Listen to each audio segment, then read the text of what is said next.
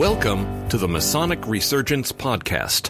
I'm your host, Mark Koltko Rivera, and I'm here to talk about how to bring about the Masonic Resurgence.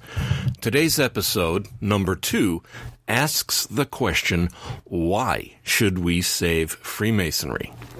In my last episode, I pointed out that American Masonry is experiencing a serious membership crisis that calls the fraternity's very survival into question.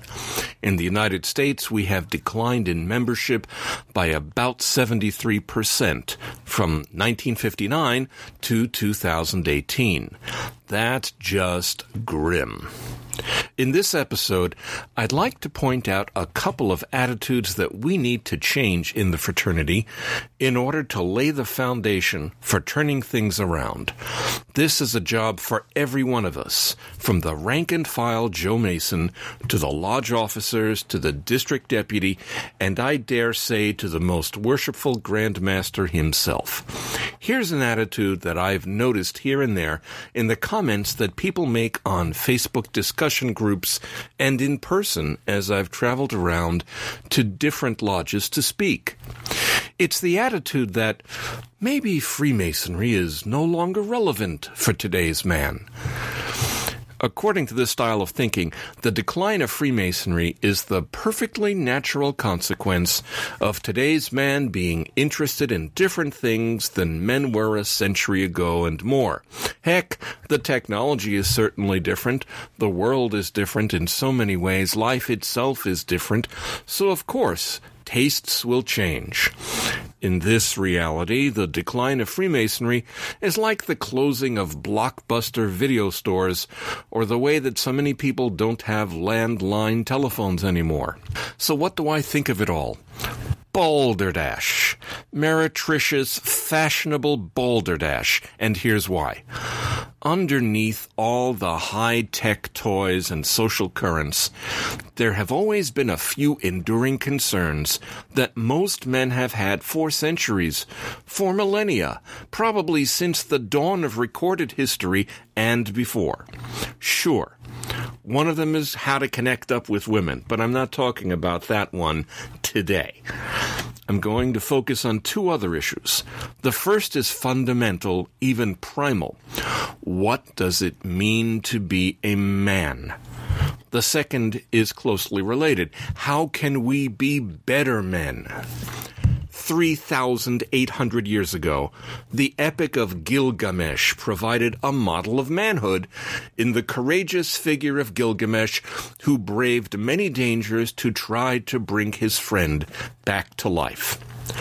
3,000 years ago, as King David neared the end of his life, he told his son, I go the way of all the earth. Be thou strong, and show thyself a man. Those ancient works of literature, the Iliad and the Odyssey, composed about 28 centuries ago, provided models for manhood for the culture of their time, such as the great hearted Odysseus. Now, do models of masculinity differ in different eras and different cultures? Of course they do. Same as models of femininity. Is there a dark side? To any given model of masculinity? Of course there is. The same way that there's a dark side to any given model of femininity. But that's beside the point. My point is that men have been interested in models of masculinity and in how to be better men for a very long time indeed. And that curiosity has not died out now by any means. Yes, what it means to be a man, a good man, is in flux.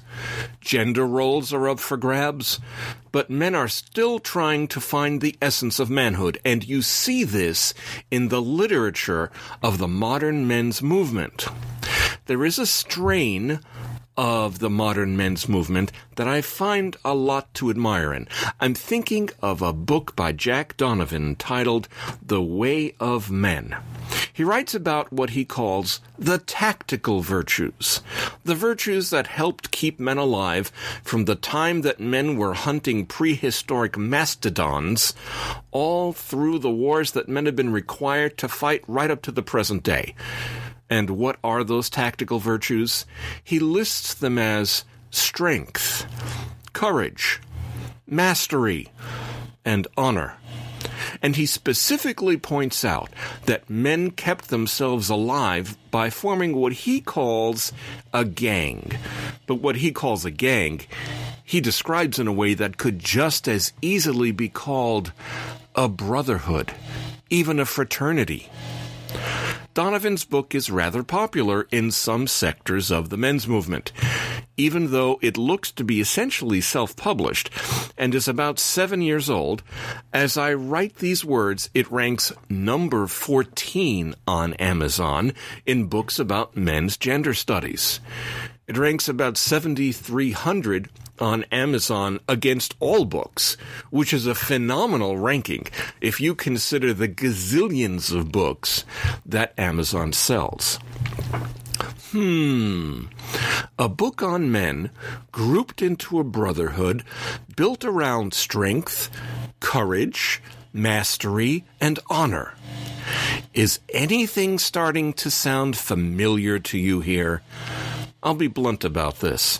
I think that today's man is hungry to learn about models for manhood, and Freemasonry provides an excellent model of manhood for today's man.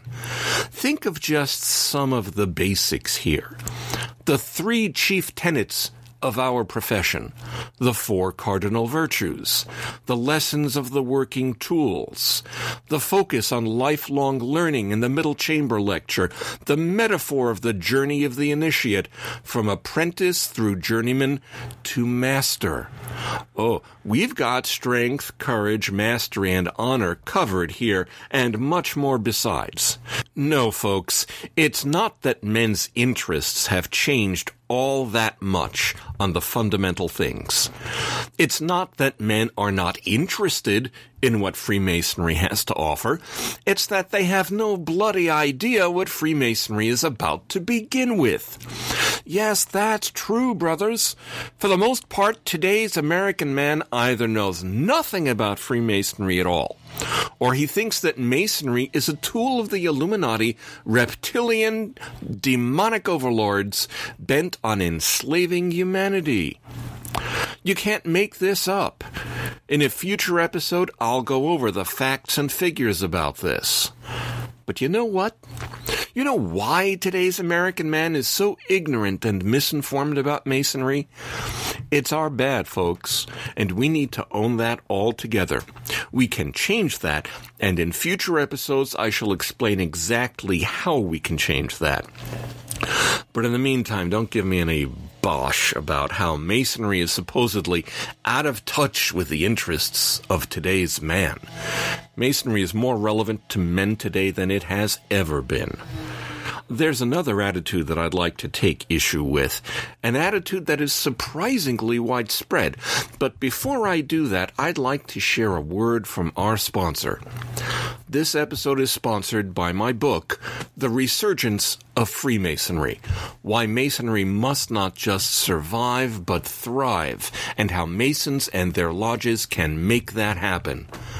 In this book, I describe the Freemasonry that we could build, why Masonry could resurge, why Freemasonry is in a membership crisis, and especially what we can do to turn this situation around and make Freemasonry the best and strongest fraternity it has ever been. The Resurgence of Freemasonry by Mark Koltko Rivera, available right now on Amazon in paperback and Kindle. See the link in the description. But we're not done yet with this episode. As I said, there's another attitude that I'd like to take issue with, an attitude that is getting in the way of us rebuilding the fraternity. Perhaps you've heard of it. We need to have fewer Masons different people phrase it differently, but the idea is always the same. We have too many mediocre Masons, and it would be better all around for the fraternity if they left demitted, NPD'd, or simply died. And then everybody else, the real committed ones, could really fly.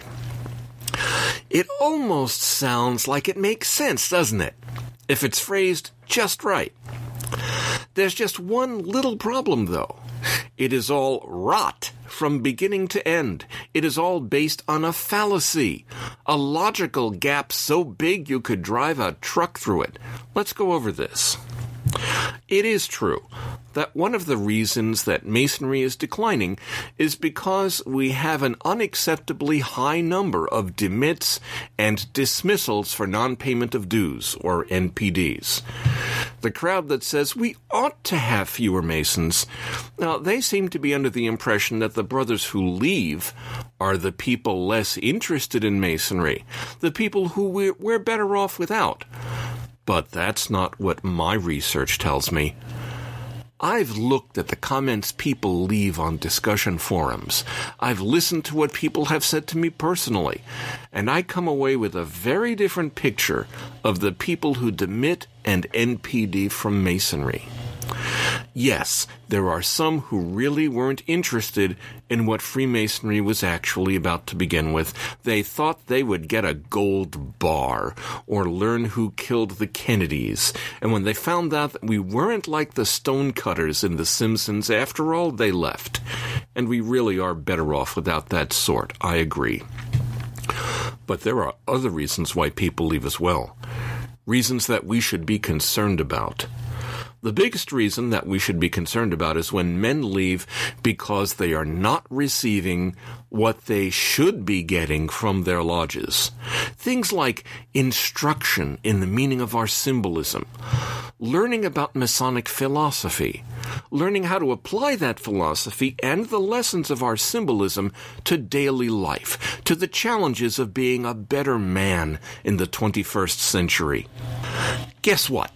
This is all our bad too. We should make learning these subjects the center of our Masonic meetings. When we don't, when we implicitly promise people in our initiations that they will learn the mysteries and then deliver business meetings with all the spiritual content of a phone bill, yes, a lot of people will get up and leave. And I certainly can't blame them. This too is something that we can do something about. In future episodes of this podcast, I'll describe exactly what we can do to deliver on what we implicitly promise to our candidates. But no one tell me any more that we're better off with fewer Freemasons.